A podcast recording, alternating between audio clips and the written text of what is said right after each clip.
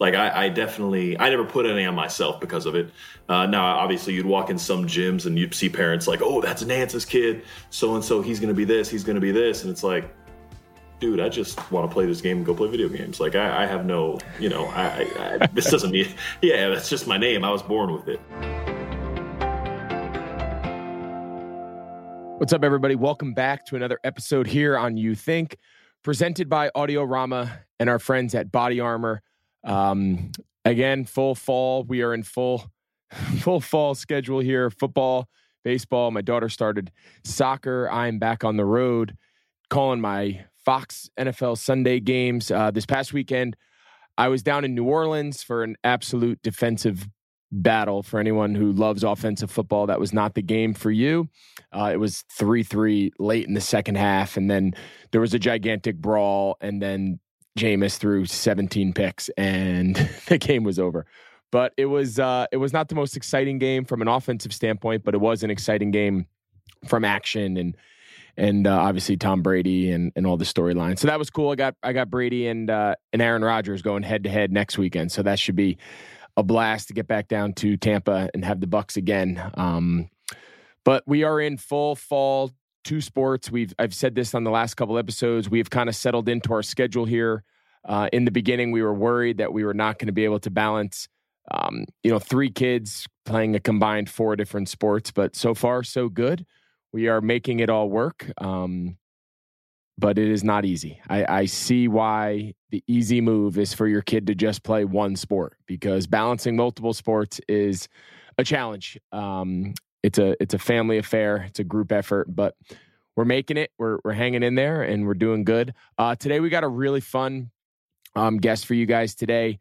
Um, longtime NBA player, uh, son of legendary NBA superstar um, Larry Nance. So our guest today is Larry Nance Jr. Currently plays for the New Orleans Pelicans.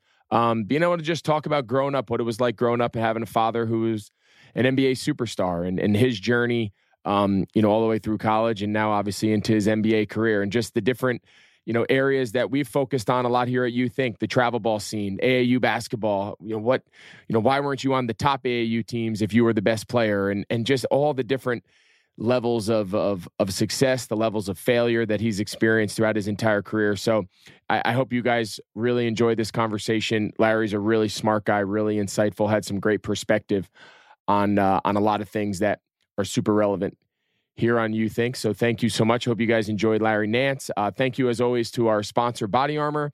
Body Armor not only fuels this show, but they fuel all of our sports teams. There's a lot of choices for sideline sports drinks. Um, but from the very beginning, my, not only mine, our teams, but my kids, you know, we go into a gas station, we go into a store, they want body armor. Um, they love the orange mango. They love the strawberry banana. Um, our refrigerators at home, our coolers on the sidelines and in the dugouts are always full with cold body armor. And um, they just, it's what we've always gravitated towards. So we thank them so much for not only fueling our weekend uh, sports bonanzas, but also uh, fueling this show. So we appreciate our friends at Body Armor. Body Armor is made with coconut water, B vitamins, no artificial sweeteners.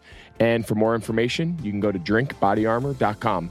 So now please enjoy this conversation with longtime NBA superstar Larry Nance Jr. Larry, thank you so much for joining us today on the Youth Inc podcast. Of course, I appreciate you having me on. We talk about it a lot. You know, a couple weeks ago we talked about it with the, you know, the, the Major League Baseball draft. There was like four or five kids drafted in the first round of the MLB draft whose par- whose dads all played Major League Baseball. And I just think, you know, aside from the the physical skills and the you know the genetics there, there's a there's an access to information that i just think is super helpful. And and those are some of the things that i want to talk to you a little bit about today amongst other things. But you know before we jump into all that just you're growing up your father's a you know a former nba superstar and you know you're a basketball family whatnot but just give us your first you know, what are your memories of your youth growing up playing sports, whether it was basketball or other sports? Like, where did it all begin for you that obviously now has led to a long NBA career? But like, where where did that journey start? So uh, for me, I was very fortunate, um, and I'm actually going to use this when I have my own kids. Uh, my dad never pushed me into any specific sport. Um, he just pushed me into athletics. Just hey, go be active, go be outside, go you know, go be a kid and play whatever you like. Um, which led to uh, years of baseball, years of track, year I mean years and years of soccer. Um, I, I, played you know the whole gambit for a long time and was was was was pretty okay. You know, my dad was at every one of the games and cheering me on as hard as he could. But you know, once I you know around once I got serious with basketball around you know around uh, early high school, he really uh, that's when you could see his eyes light up, and you know that he that that's what he wanted. But at the end of the day, you know, he let me find my own way.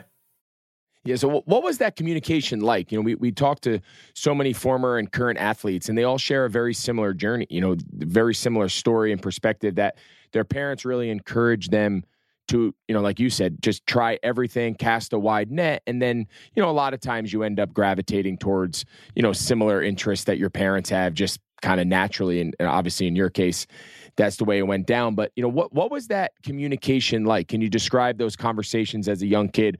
with your dad when he's not so much pushing basketball, but he's just pushing, you know, as you said, athletics and baseball and soccer. Just like what was that communication process like? Were you ever like, no, dad, I want to play basketball only? And he's saying, no, we're not there yet? Or were you guys always kind of on the same page? No, for me, basketball wasn't a wasn't really a love of mine again until mid high school. Um, I played it, I dabbled in it. Um, you know, played on the little youth teams and, you know, played for the freshman team my freshman year. I was okay, you know, never really good at it. Um, you know, but he loved, you know, he was at all the baseball games, all, I mean, he loves soccer, um, loves that sport, loves watching it with me still. Um, you know, but again, once, once, once, once I got tall and started playing basketball, that was just a click of mine and his relationship. We like, you know, of course, once I picked up the ball, his eyes lit up, and of course, you know, it, it just it would fit. It just fit naturally once I got serious about it, and uh, you know, it's you know, it, it is funny. He let me find my my own way, but I think he, uh, of course, in the back of his mind, he really, really wanted me to pick up that ball. Yeah, I think sometimes, you know, being a parent myself, my, my kid just for the first time is playing tackle football, but again, okay. never pushed him. He he wanted to do it three years ago, and we just said, no, you know, you play basketball, play baseball play flag football. We don't need to do tackle yet. But so often as parents, we want to, we like, yes, do I want my kid to play football? Of course, right? Like it took me a little while and now mm-hmm. he's doing it and it's, you know, it's awesome. And he's playing the sport that obviously I've loved for a long time. But it's so hard as a parent to not push your kid into the same kind of path that I had, right? I grew up, my dad was our football coach. Me and my brothers, we all played football. That was that was our life, right? That was our world you know, but so it's easy to kind of fall into that same path and same and it's fall into that same pattern. But you know, so but that's a very uncommon route for a lot of players, especially in today's world, right? To be a first round draft pick, right. NBA, but like to have the career you've had and say that you didn't start taking it serious until high school, that that's a very uncommon path. So tell us a little bit more about, you know, I know you were a late bloomer. I know you kind of grew what almost a foot in high school. Is that right? Yeah, just about so that so that obviously paints the picture a little differently but you know just again talk about in today's world of AAU and travel and sports specialization here we are talking to an NBA player son of an NBA super like and you had a very very different path to where you are now than what kids are in essence being forced into today. Right. No absolutely. Um, and a lot of my friends went through this as well and i'm sure you you saw it as you saw it too like you know burnout. I feel like i feel like I, I had this one friend that his dad was pushing him to play basketball from he was the best from third grade, fourth grade, fifth grade, and on all the way until you know all the way until high school and then all of a sudden like we all the rest of us kind of caught up and it's like man this kid didn't even want to play anymore because he had already had he had already had 15 years of being drilled into that sport and so you know i'm, I'm super thankful for how my dad allowed me to just um help me to just find it because now you know now I, I can't get enough of it. Like I feel like I'm still making up for time lost, not time lost, but time that I was spent exploring other things. And I feel like honestly, it makes me a. Um, I'm thankful for it because um, now I have a greater appreciation of soccer. Now that I get more excited about soccer season than I do about basketball. Um, yeah, I, I, watch track and know what they're talking about. I, I, watch baseball and know what they're talking about. So I feel like it made me a, a more rounded, a more rounded athlete as a whole, not just a basketball player, but um, you know, and again with with with my kid, I I think I'm going to do the same route. Now, obviously, you know, I now Larry Nance Jr. in Akron, Ohio, where my dad played for the Cavs, is has his jersey retired, held held a little bit of weight to it, and uh, you know whether I want to name my son the third or not, that's still I don't know because of because of the kind of pressure it put on you when I when, you, when I first picked up the ball, but um, you know, it, it's it's definitely. Uh, it's definitely the route I'm going to take. I'm very I'm very appreciative that my dad didn't just like stick a ball in my hands and go, nope, that's what we do. We're the Nances. We play ball, and this is what you're going to do for the you know this is what you're going to do. I think I might have been a better player, but I don't know if I would have loved it.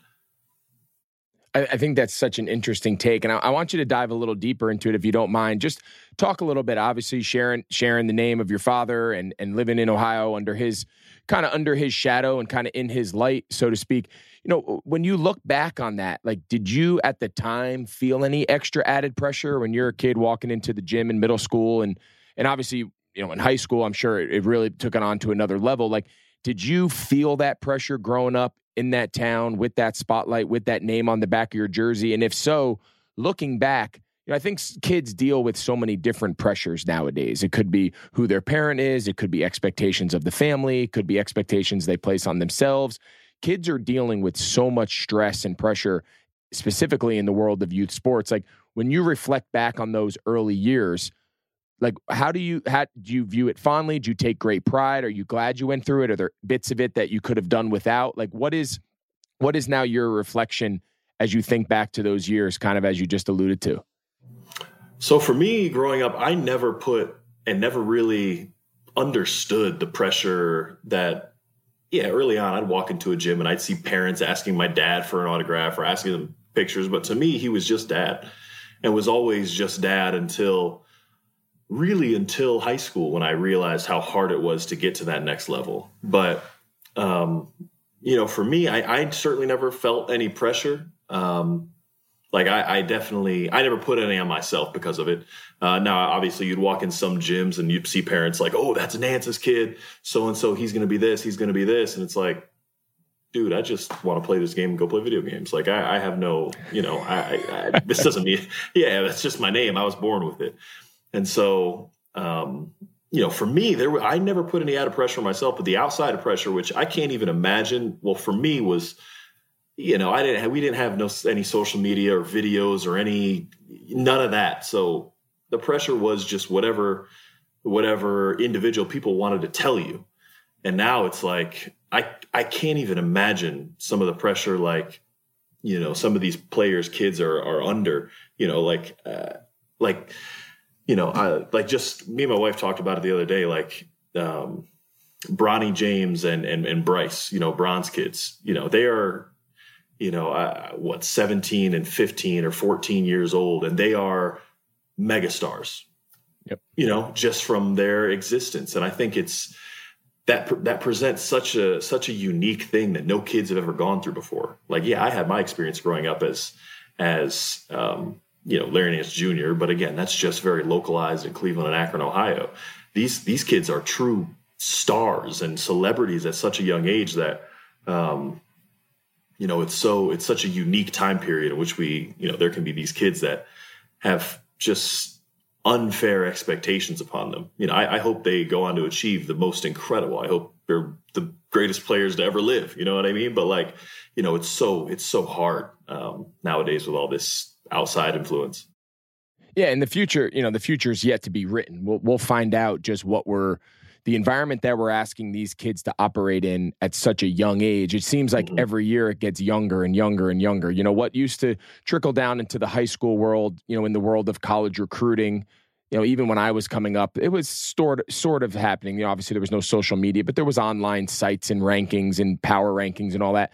But now you got down to best nine U baseball teams in the country, best 10 U baseball teams in the country you know overtime elite mm-hmm. and all these pop all these different organizations that have popped up. And you got kids that are going viral for good things on social and they're going viral for bad things on social. And i guess we're going to see the toll that it takes on these kids. You know like, as you mentioned you know with lebron's kids being probably the best example but even kids who don't have a famous last name there's kids that are living a celebrity lifestyle now as middle school and high school kids that we just didn't see a decade ago. We didn't see mm-hmm. when we were growing up. And I and I think it's going to be really interesting to see what the lasting impact and of these stresses and these pressures that we're putting on these kids who like you said they just want to play the game and go home and play video games but we're asking them to right. to carry this burden of public opinion and shame and success and failure it's a it's a challenging thing i, I want to ask you i want to ask you you said so the light bulb goes on so take us back so you're in high school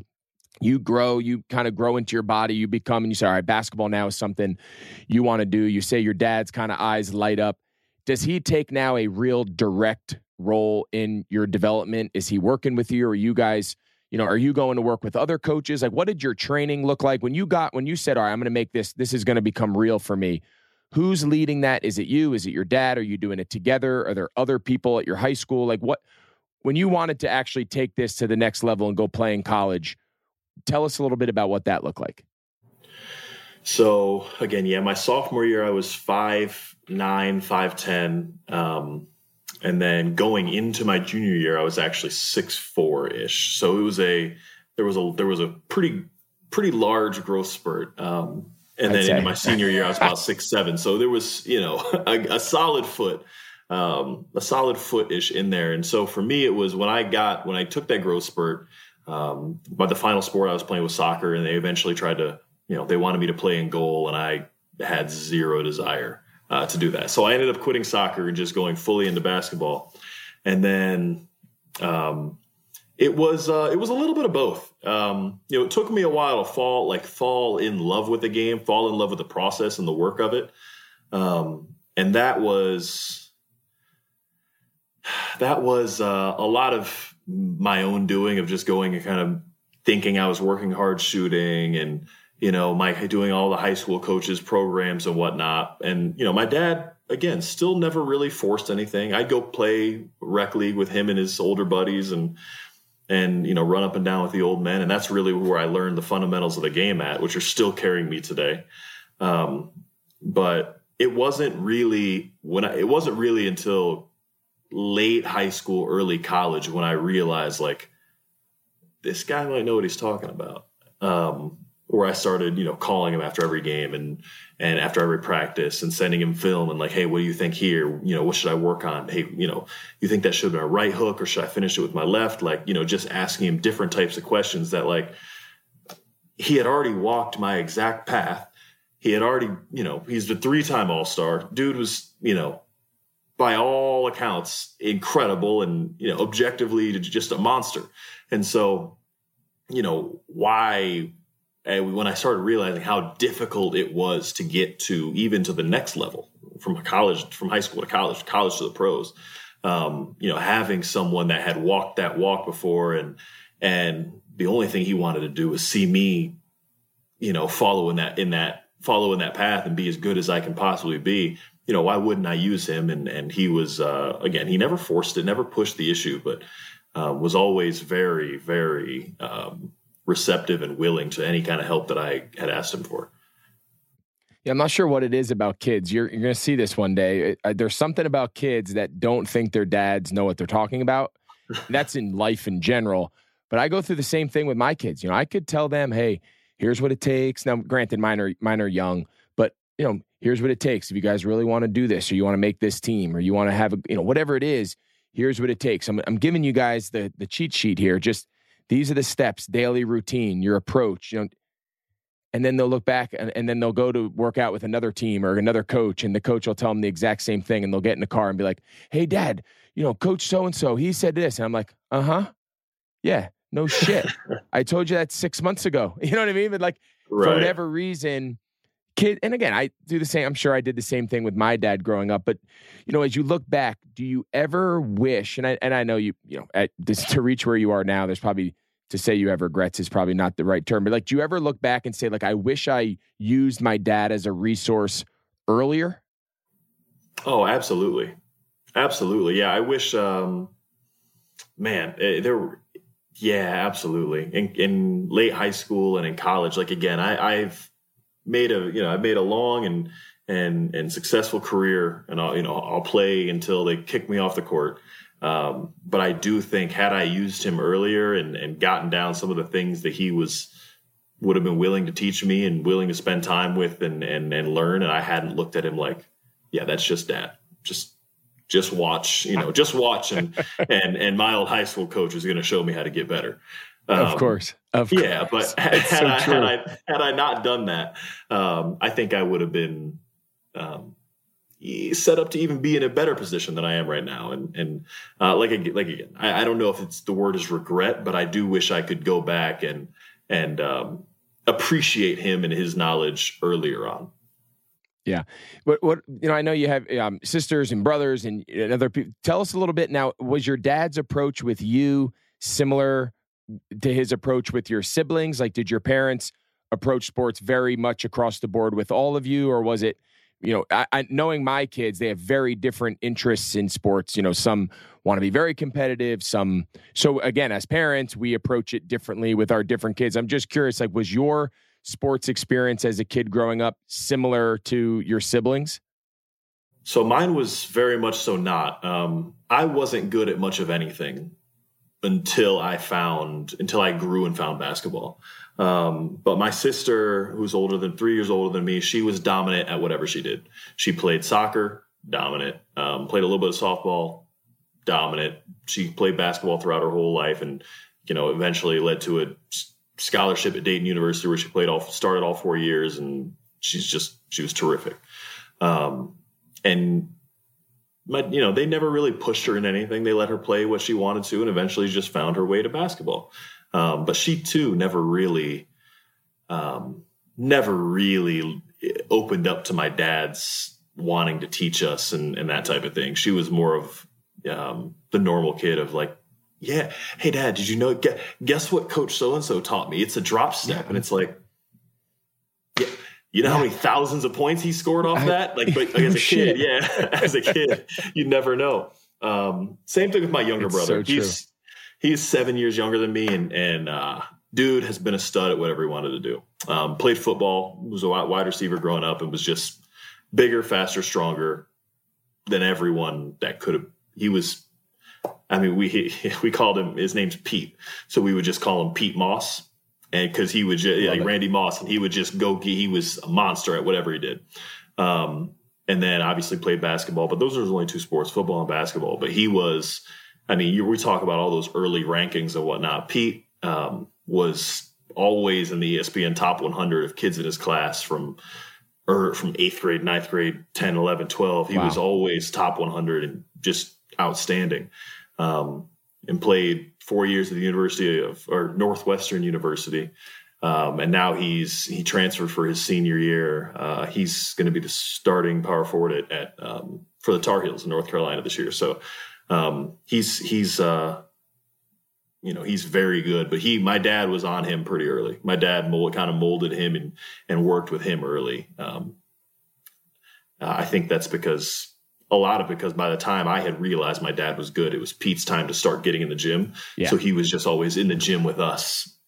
Yeah. You know, messing and, and what an advantage, right? To not only have a father, but to have an older brother, an older sister who, again, are charting this path forward. And that's why I think conversations with, with people like yourself who have lived it from so many different angles. Obviously, you have your own career, you have your own success, your own you know, kind of resume, but then also everyone around you. And I just think for other families, our listeners that are that are that are listening to this right now, to be able to learn from your family's approach to how do you have three successful athletes that all are at different times or at different levels, different levels of interest, different levels of skill, uh, boys, girls.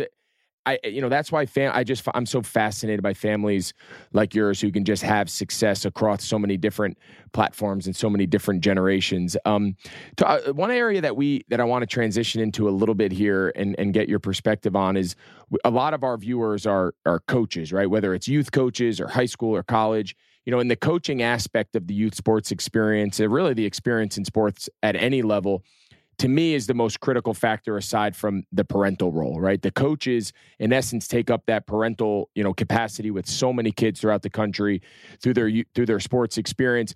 Talk a little bit about was was there a coach at, at maybe a certain level, whether it was high school or before or, or after, who like really shaped your approach to sports, your appreciation, really helped you develop that love? Was was there someone uh, outside of your family that you think back on that just really made a huge impact on getting you where you are today?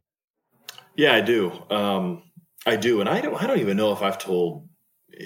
There were two of them. I don't know if I've told either one of them this, but um, one of them was uh, youth, very young, probably from third grade to about sixth or seventh.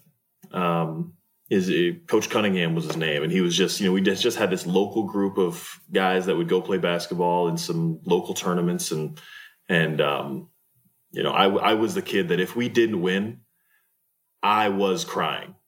Point blank, period. It's just what it was. I was crying on the way home. Um, there's nothing you could say or do other than let me win to either I wouldn't cry.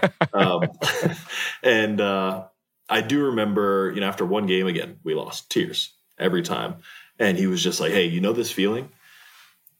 It's the worst, right? It's just the worst. You know, you cry after every time we lose. And we were fortunately a good team, so I didn't have to cry too much. Um, but you know this thank feeling God. like thank yeah thank good thank goodness right exactly um, and so he's like this feeling it's you know it's terrible but you know what helps what helps you stay away from this feeling working like working harder than the other team making yourself better than them. This will never this won't happen to you.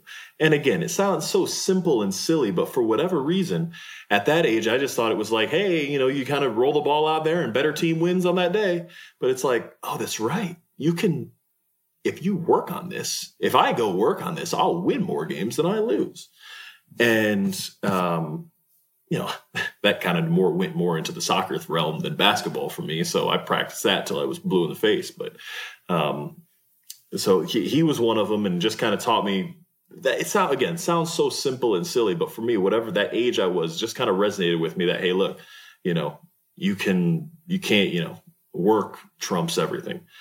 Um, and then earlier later on, like once I started getting better at basketball, like mid high school to late high school, uh, Chad Bentz was his name, uh, our AAU coach, and again, just a local team of local guys that traveled around uh, various tournaments, but we were actually okay.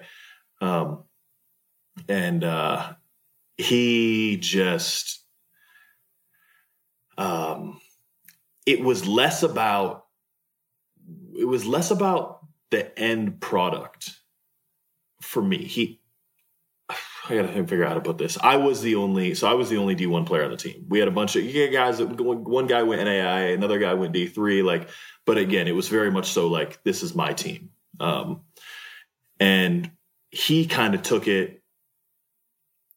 I've always taken losses hard, and so he kind of took it as a for me. Pulled me aside one game was like, hey, look, for you, it should be less about right now. Should be less about the outcome and more about because you know we're playing teams. We're playing king james shooting stars that has a full seven top seven of d1 guys. And we're playing these teams that are just kind of wiping us off the court. And it got frustrating but of course like he pulls me aside. He's like hey look like we don't have the top end talent of these teams. So you got to take this as a challenge for yourself to learn to play a team game. Try to make try, try to bring these guys to your level so that we can beat these teams. Um, you know, from a leadership perspective and from a team game and and um, distribution type of uh, type of role.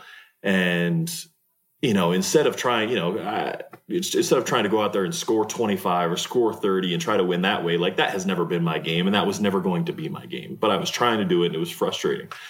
And so uh, then I took it to a point of like, hey, you know, that's one thing I can do is I do know how to get people open. I do know how to make other people around me better, and so that's what my game kind of molded into is um, using myself as a decoy. You know, setting great screens, going to clear the glass, going to do other things that kind of evolved into what my game is more like now. Um, into into raising everybody's level around me and trying to make myself a um, you know, instead of making myself the star of the team, um, almost like use myself as a platform for those guys to raise themselves up on. And, uh, you know, for me, that was, that's what eventually I took and was really good at and just kept uh, compounding on top of that. Would, that's how I got to where I am. That that's a really interesting point. I, am going to ask you to kind of dive a little deep because I think that's super interesting. So much of what we hear from parents, and again, we go through it ourselves with our kids, is there's this there's this balance between finding the right team and the right situation to bring out the best for your kid, right? And especially we're talking about at the young age where, yes, everybody wants to win, but no one remembers who the 12 year old champion was. No one remembered what kid was the best in eighth grade, right? It's it's all about the the journey. It's all about getting down the road. So when you look back, you were the best player on your team playing against other, you know, more quote unquote high level teams from top to bottom, which forced you mm-hmm. to have to kind of really look deep in yourself and innovate and and really improve not only yourself but your team to compete. But if you maybe were on one of those other teams where you just rolled the ball out and you guys had the best five players, who knows what approach would have happened. So as you look back, was there ever, I guess it's twofold my question. A, was there ever a consideration to just going to join one of those teams that maybe just had better talent top to bottom, more division one kids? And B, if you did take that route, do you think it would have had it, it would have altered the path that you just described that you've now carried forward into the NBA? Like, how much did that experience as a high school kid, having to mold yourself and having to handle that advice from your coach, help you versus maybe if you were just on the team that you could just roll out there, be one of the five, get your mm-hmm. points, get your scholarship, and and just always be on the best team? Um, that's a that's a good question because like for me, it was never an option um, for my sister, it was never an option. Like, hey, we are, you go to Revere High School, that's where we're going. We don't do any of this. Interesting. Um, we don't, we are not moving to do any of this. You're not going to a private school. We're, this is where you, you work with what you got. That's what life is. And it was what we were always taught. Like, hey, this is the hand you were dealt. This is where you're going. You're going to do, make, make with this team what you can.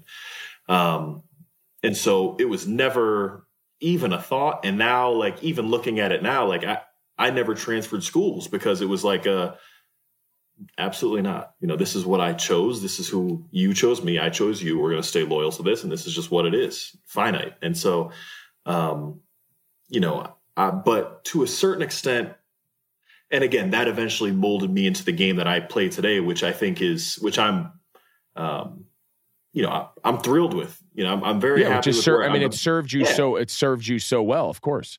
Right. I think it's, and which I'm thrilled with the mentality that's put me on because I think there is, and to get a little bit into the weeds here, there is a lot of guys that were on those teams that jump to a, um, that jump to a, yeah, hey, this, this is already, you know, this team's already, you know, cooked. I just get to jump on them and, you know, here we go to go win the state tournament.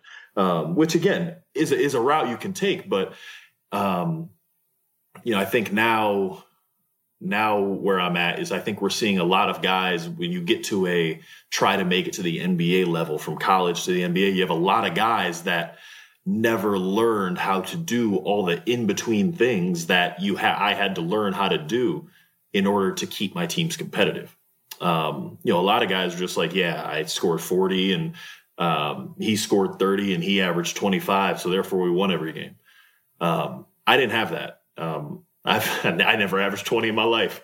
Um, nobody on my teams has ever averaged 20 in again out the NBA, until the NBA. But um, you know, and so I had to learn all the little, you know, all the little like little nuances of how to win the game, and that's why I think now like we're seeing a lot of guys that were so so talented from such a young age and so so prominent early have a hard time finding their way into the NBA because again, and I just heard Draymond talk about it the other day on uh, social media, because on every team there are two, maybe two, sometimes on a great team, three guys that get to do kind of what they want. They get to play that top end game um, where you can average 20, average 25, average whatever it is, and you get to shoot all those shots. Maybe two to three. So that's what 50, five, 60 guys in the world that get to do that at the highest level. The rest of us, you got to find, you got to find other ways to impact winning to make it and to get onto the court. And that's what I feel like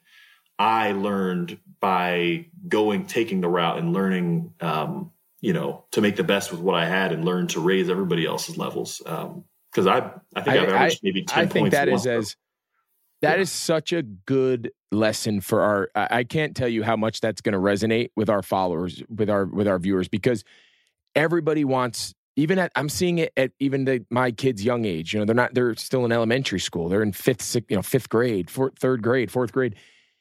Everyone's answer is, well, let's just go join the better team.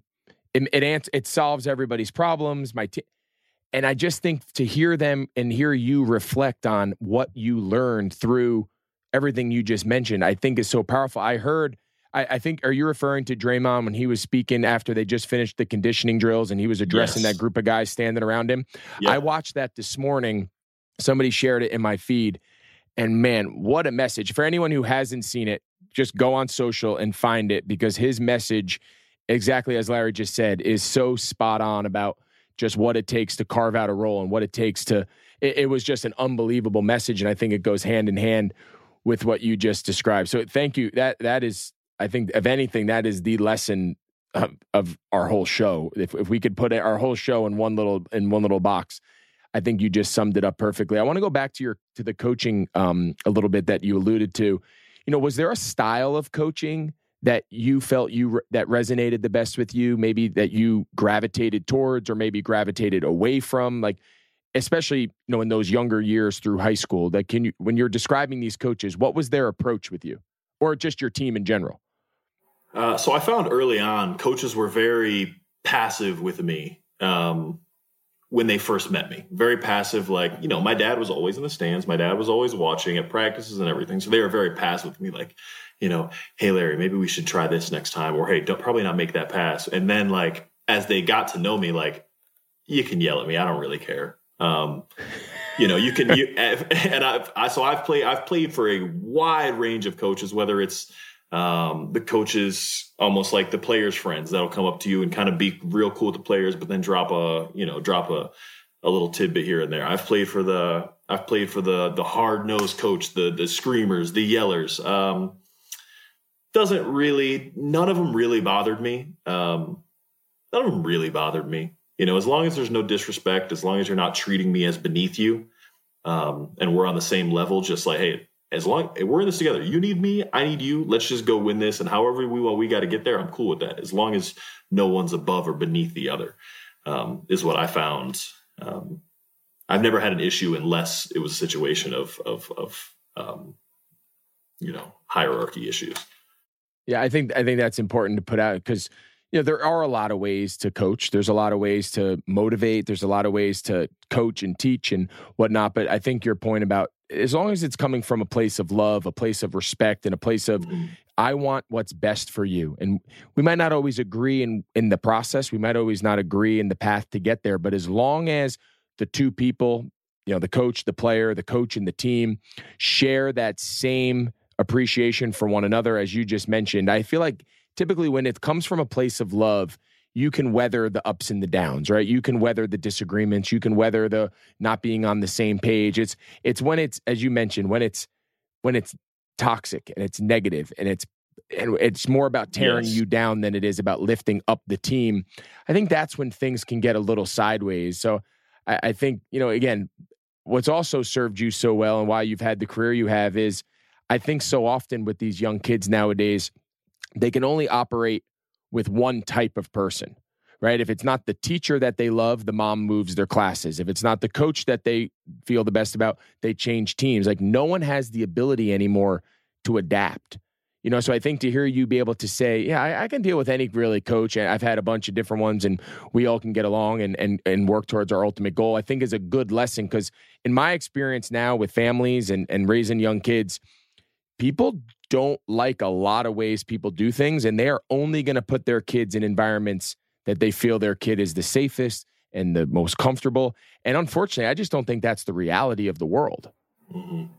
No, I couldn't agree more. I could not agree more. And that's uh that's uh you know something that I'm definitely going to employ with my kids is uh you know you're gonna have to deal with you're gonna have to deal with it's just the world the world is. You're gonna have to work with people that you don't see eye to eye with. You're gonna be in locker rooms with guys that you don't agree with. You're gonna be you're gonna have to deal with people that may not be on your same wavelength. And that's just you know that's just a part of life. Um and so I, I couldn't agree more. Is like it, it feels like we've gotten very um you know ah, we'll just go somewhere else then. If we don't, if you don't like it, we'll just go somewhere else. And I, I don't, uh, I'm not going to take that. I'm not going to take that approach with my kids. Well, well, let's talk about that. Let's look into the future. What, what, what kind of sports dad are you going to be? Let's get right to what everybody wants to know. The the core of this conversation. what kind of sports dad are you going to be? Are you going to be the guy out in the outfield who doesn't talk to anyone? Are you going to be the guy sitting in the corner of the gym with his mouth closed? Are you going to be coaching your kids' team right on the bench? Like, where are you going to be on that spectrum if you had to guess right now? So I can already tell. I've thought. Of, I've given this extensive thought. Um, it, when it comes to basketball, when they're in a group setting, I'm going to be in the corner of the gym, mouth shut. No, none of that for me unless I'm invited by the coach. Like, hey, you know, would you like to join us for practice, or would you have anything to say? Like, unless I'm, I want the coach to have that is your. As long as you're doing a good job and mean the best for my kids, then have at it. Sure. Um, now, hopefully, and I've got my fingers crossed, a double. Hopefully, when my kids get into soccer, oh man, I'm I, I fully plan on. I've already got this. There's a there's a guy. So I'm in uh, Cleveland, Ohio. There's a guy that lives. I grew up with in high school and lives maybe a mile from me, and he had a he um, you know he had a daughter the same age as mine, um, and uh, we've already got this plan. We're going to be wearing our khaki shorts and our polos with our uh, with our whistles down here. And we're, I'm going to be the head coach. He's going to be my assistant for all for all the youth soccer games, and it's going to be this is going to be yeah, great. I'm, oh, I'm going to be the soccer coach. Yes, this but no basketball. Be, no. It's so funny you say that. And meanwhile, I'm, I'm going to sound like a hypocrite because I am coaching my kids' football team. But for the longest time, I coached my kids' teams in all the other sports mostly because I wasn't around in the fall. So football, we didn't really have a great youth football you know experience because we didn't really do it. So right. my spring was my off time, my summer. So we played a ton of baseball, travel baseball, and I was always coaching the kids. I'd help out. Me and my dad would coach like their little rec basketball team of the kids in school and whatnot. But we didn't do a ton in football. At least I didn't. But you know, here I am now, full circle. I'm retired. I have more time on my hands. But it's funny to hear you say it.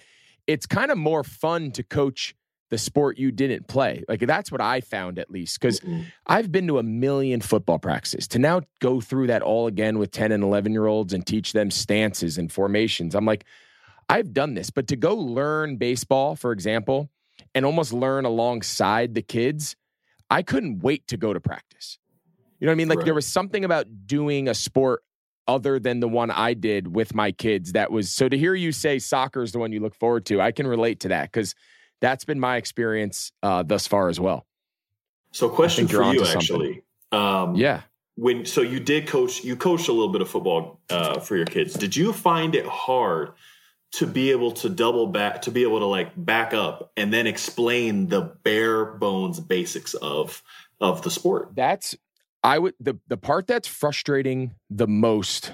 Again, coaching youth sports can be it's amazing. I love it. I spend a lot of time doing it but it can be very frustrating, right? Because you you live and die with the success of these kids. If they don't have success, you kind of take it personal, like I'm failing them, kind of thing. The thing I would say about coaching football specifically, because that's the world I've lived, known, I grew up around it. My dad was our coach. Like the nuances of it, just it's my world. I get it. I know it in and out. I assume everybody else in the world knows it too. So to like right. all of a sudden, I'll be like, all right, Johnny, you're the left guard.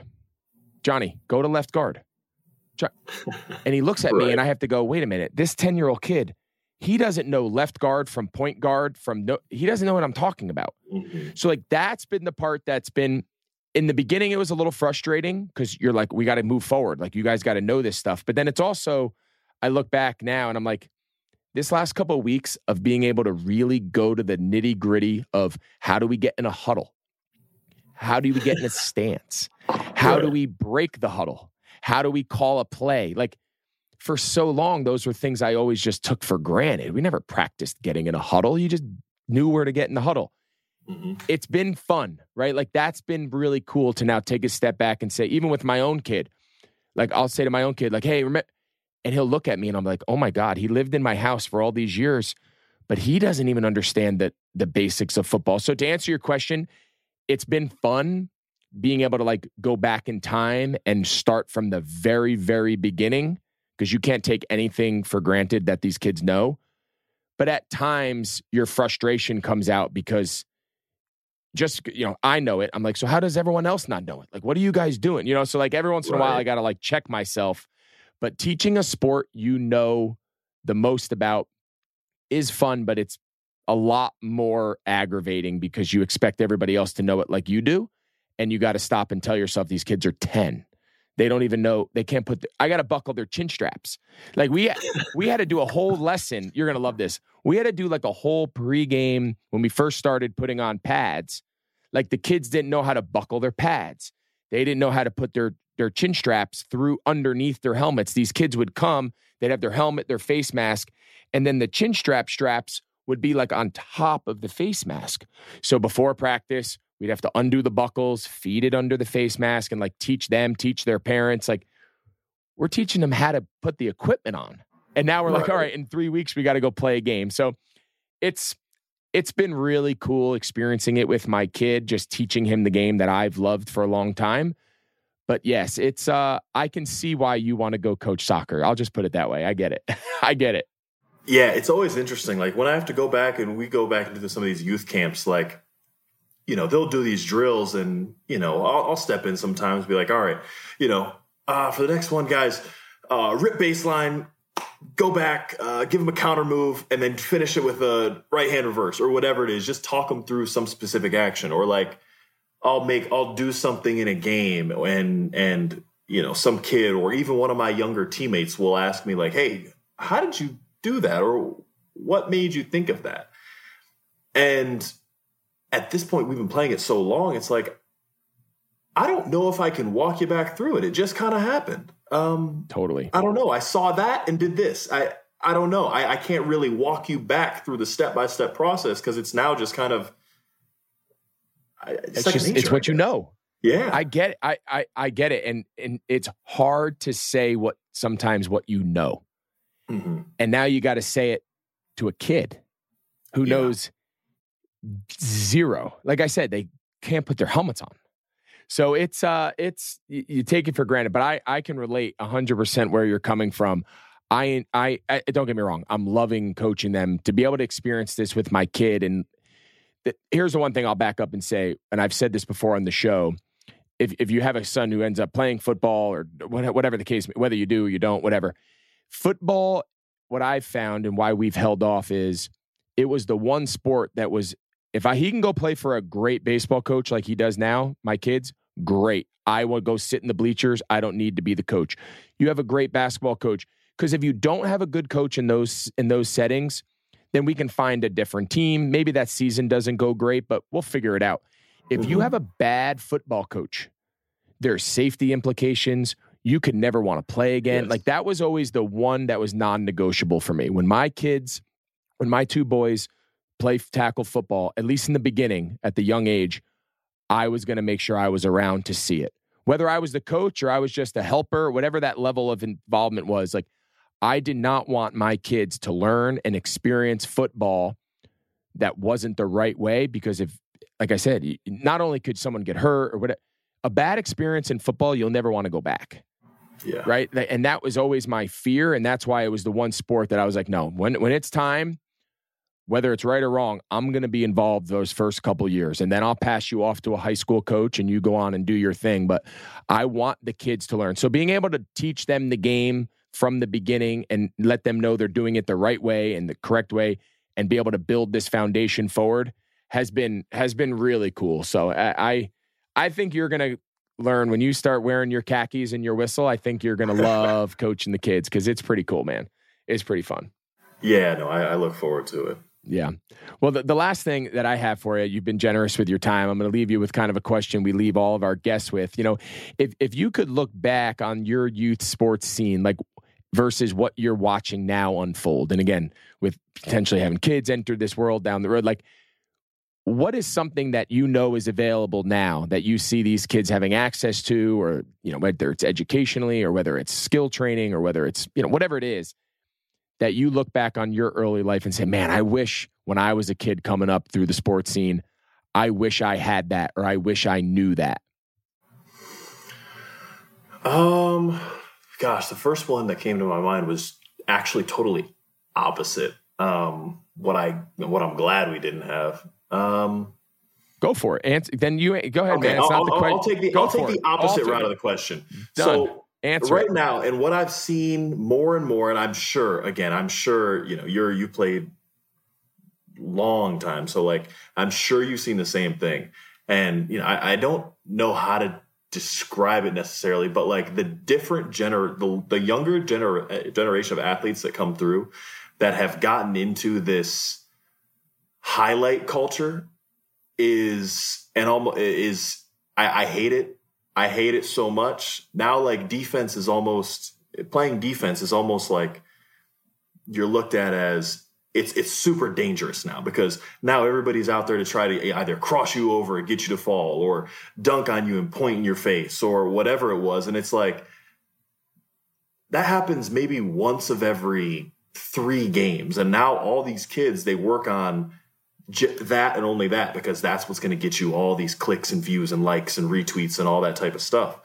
And so now like you see the watching these AAU games and watching um, like good good players in high school and good players in college. It's all about for me growing up, and I feel like for again, I feel like I'm sounding so old. I'm only 29, but like for me growing up, um, it was all about like, hey, win, win, you whatever it was to win.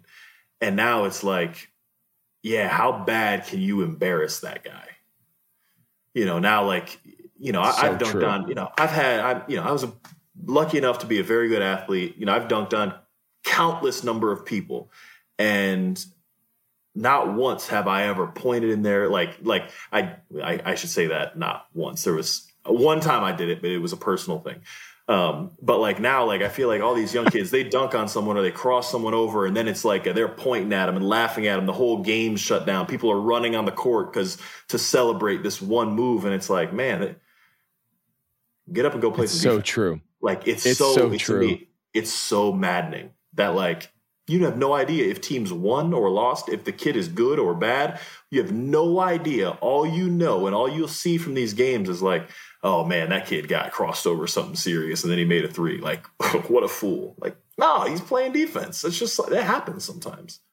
Man, I, I to hear you so clearly state all these so points, like when we started this this concept of you think like these are the conversations and the tools and the messages that we wanted to go out and have through conversation with people like yourself and share to all the you know to all our viewers and listeners. And because these are parents raising kids in this culture parents raising kids in sports coaches who are coaching these kids. And like we're in charge of shaping what they view as being important.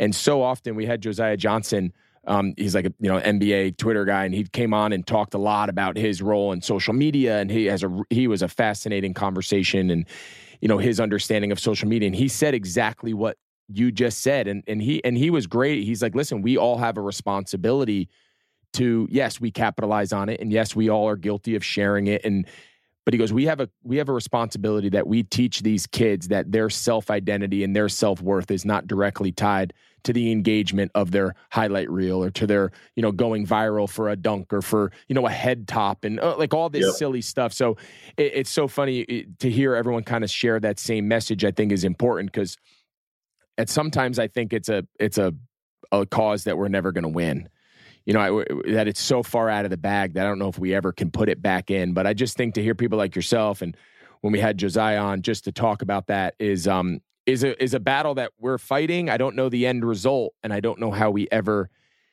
There's no going back, so we got to make the future the best we can. So I, I think it's such an interesting point, and it's such a great point to kind of end this conversation on because I'm with you. I was never a celebrator. I was not a dancer. I scored a lot of touchdowns. I never, I wasn't a, you know, I might have spiked the ball a couple times, like here and mm-hmm. there, but it was never, you know, my only thought after I scored was like, I'm exhausted. I need to go sit on the bench and pull my shit together because I got to do this another 50 times the rest of you know what I mean? Like, right. It was never about that to me. So I, I just, I can relate to what you're saying. And I want more and more kids, hopefully, of this generation, my kids' generation, your kids' generation, that feel that way. But unfortunately, that's that's the exception to the rule. Yeah, my, I'll tell you what, my kids are not going to be doing. That's one thing I'll have an input on. They're not going to be doing all that shit. My kid goes, Dad, if I ever hit a home run, can I bat flip? I said, Yeah, you can bat flip. And then when you come back to the dugout, you're gonna have a mm-hmm. foot in your ass. You got to do. So I said, me. You can yeah, do exactly. it. You can do it. Like you can do it, but then there's gonna be a problem. I'm just. we're not here to show it. people up. You want to go compete against somebody? Go when you take the court You know, if you're playing basketball, you want to show that you're competitive, you want to show you're tough, find the best kid on the other team. I got him. Right. I got Larry, and I'm going to go compete. You don't need, we're not here to show people up. You want to be a tough guy and you want to show, go guard the best kid on the other team and compete and battle. That'll show everybody who needs to see how important it is to you. You don't mm-hmm. need to try to have a stupid, silly moment. Well, Larry, I could go on and on because I feel like we see things very similarly, but in the in the process of time, I'll uh, I'll let you go. But Larry Nance Jr., I can't thank you enough for agreeing to come on with you. Think, share a little bit of your story, your you know reflect back on your childhood, but then also all the qual- the qualities that have made you the player and the person that you are now. So thank you so much for joining us here on Youth Inc, and uh, best of luck this season, and best of luck in the future with everything you have going. So I appreciate you, man. Thanks. Thank you. Appreciate you guys. I hope you guys enjoyed that conversation with Larry. Um, you know, just he he was so thoughtful. He had such a, a great perspective of not only growing up around the game of basketball because of his father, but you know, talking about how his first love was soccer and how he was late to kind of getting into the basketball world and his father never pushed him and it wasn't until he told his father, you know, I want to get good at basketball that that his dad really took a like, you know, took a real big interest and coached him and really pushed him to be the player that of course he is now. Um, so I, I, just think there was a lot of really relatable stories, a lot of re- really relatable perspective from from Larry Nance Jr. So I appreciate Larry for joining us and and and sharing some of those thoughts and stories with us here on Youth Inc at this time. As always, I'm going to welcome in my producer Tasha. Who uh, what's going on?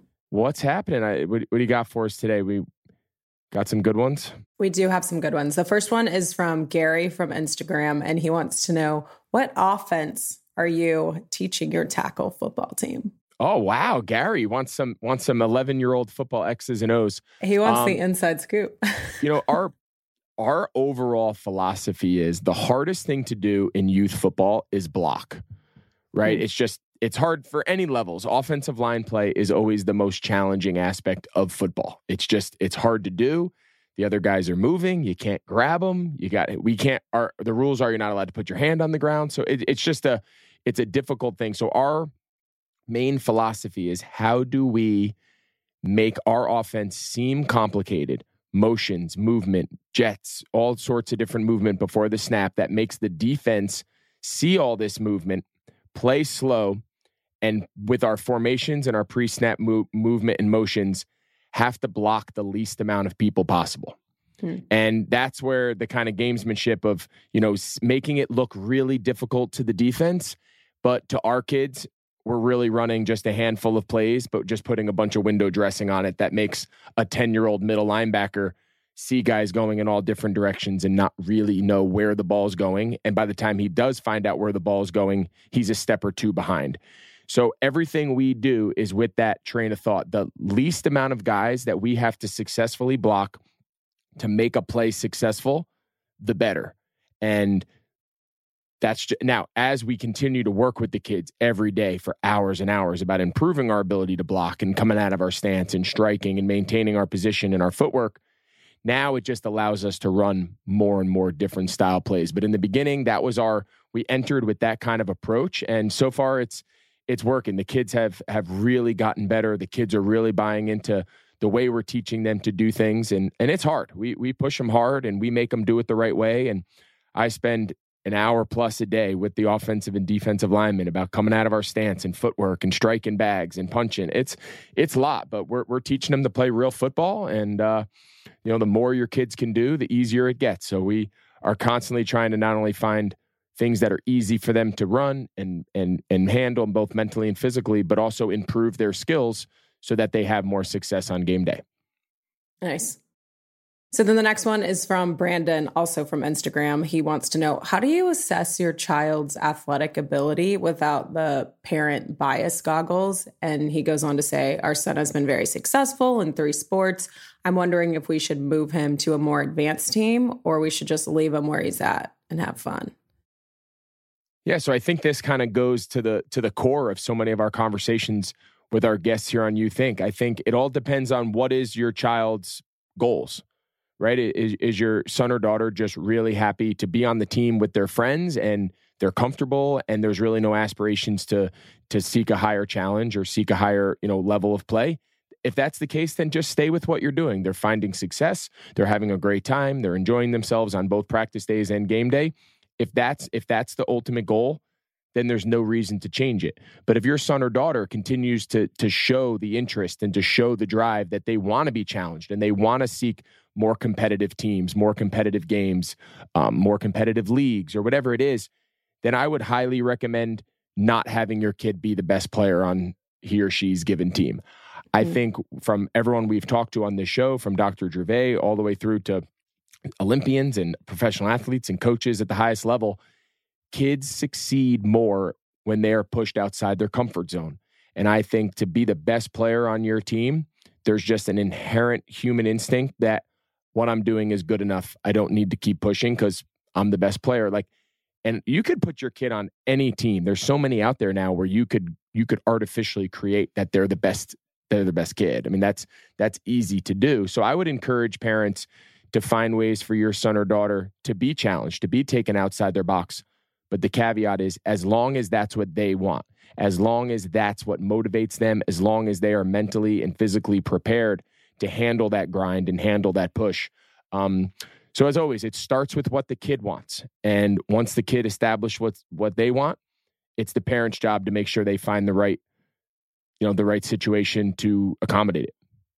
That's good. And then our final fan question is James from Charlotte asks, what what why do quarterbacks always say hut hut? Can they say another word? You know, that's a really good question. And I've been around football my entire life. I don't really know the origins of why hut hut was such a was such a thing. Um, that's so that's a really good question. We our our youth team goes back to our earlier question. We use set go. We don't say set hut or hut hut on two. I don't know, but in the NFL we did. I would I'm, when I'm done with this episode, I'm gonna Google it, and I don't want to sit here and pretend that I have the answer to that. So James from Charlotte, we will get back to you, and uh, we will have a full history of Set Hut on the next episode here on Youth Inc. Yeah, if someone knows the answer, they should leave it in a comment or something. Please what? direct hut, us because I I'm sure there's a reason. I'm sure it has to do with the syllables right? I'm sure right. they wanted things that were quick and easy and, and came at, I, I don't know. I'm sure there's some, some method to the madness, but I don't pretend to know. well, that's all the audience questions we have today. We love hearing from you guys. Keep submitting them. Greg will answer them, and you can submit them on TikTok, Instagram, and Twitter at Youth Inc. or at Greg Olsen. Well, thanks so much, Tasha. Thank you mm-hmm. uh, for joining us. As as Tasha mentioned, we love hearing from you guys. So please continue to to rate, you know, write us, continue to submit your questions on social and email and all the different ways. Thanks for listening to us here on Youth Inc. Um, please continue to rate, review, subscribe wherever you get your pods, and we look forward to seeing you guys next week.